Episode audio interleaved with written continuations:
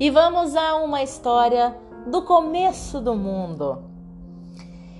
Abra o coração, respire fundo e se dê tempo para ouvir a história, não racionalizar, mas ouvir a história. Há muito tempo atrás, quando vivia apenas o primeiro homem e a primeira mulher do planeta Terra, eles moravam juntos como marido e mulher. Não, não é a história de Adão e Eva. Era o primeiro homem e a primeira mulher. E eles se amavam muito. Havia entre eles muito amor, muito carinho. Ele chegava em casa da caça ou do corte da lenha, acariciava o rosto da mulher, ela abria um sorriso. A troca de olhar era sempre muito carinhosa. Sempre que os olhos se cruzavam, eles abriam aquele sorriso amoroso e continuavam seus afazeres. Mas um dia eles brigaram e brigaram feio.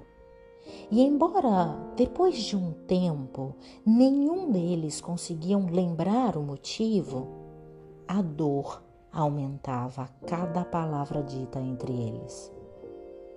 Os carinhos foram cessando, a troca de olhares passaram a ser frias.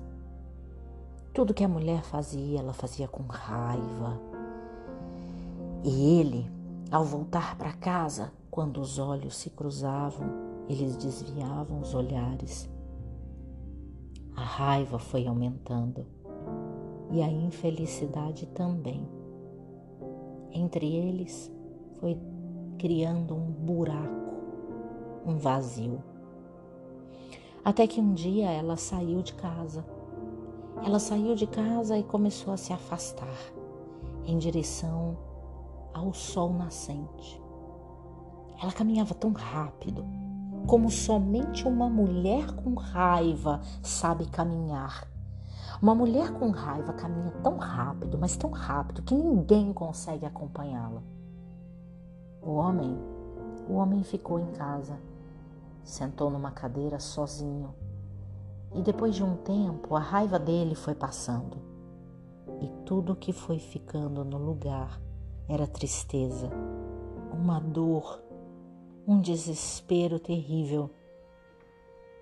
Até que um espírito passou e ouviu o homem chorando e resolveu ajudar. O espírito se aproximou e disse: Homem, eu vi a sua mulher caminhando para o leste, onde nasce o sol. O homem levantou apressado e começou a caminhar em busca da mulher. Mas mulher com raiva caminha mais rápido do que todo mundo e o homem não conseguiu acompanhá-la, alcançá-la. O espírito então falou: Eu vou na frente para tentar desacelerar a sua esposa. Eu vou fazer de tudo para que ela desacelere. Logo o espírito encontrou a mulher, caminhando a passos largos, zangada, com o olhar fixo, respirando curto e forte. O espírito, o espírito viu diante da mulher, bem à frente, um pequeno arbusto de mirtilo. Ele então fez esse arbusto abrir os botões em pequenas florzinhas perfumadas. Mas ela passou ali como um raio, nem viu passou, nem olhou.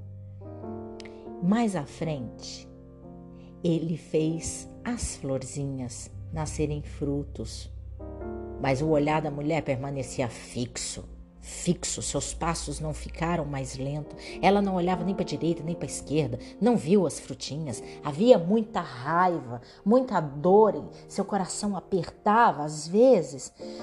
Às vezes era preciso respirar fundo para aliviar mas logo o coração voltava a apertar de novo. Então o Espírito fez com que todas as árvores da floresta abrissem suas flores, uma a uma, e amadurecessem frutos. Mas o olhar da mulher permanecia fixo, não via nada além da dor e da raiva. Então, numa última tentativa, o espírito fez crescer um tapete verde ao longo da trilha, um tapete de morangos rasteiros. E esse tapete verde cresceram as florzinhas e uns morangos vermelhinhos em formato do coração. Enquanto a mulher caminhava, ela esmagava os morangos minúsculos sobre seus pés e um cheiro de morango subiu pelas narinas.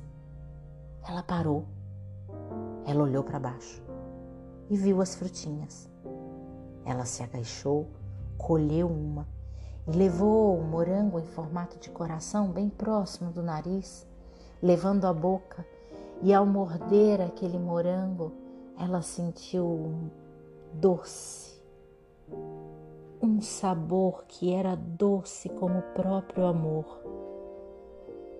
Então ela começou a caminhar mais devagar, colhendo os morangos e comendo enquanto prosseguia até que, ao se inclinar para pegar mais morangos, ela avistou seu marido se aproximando por trás.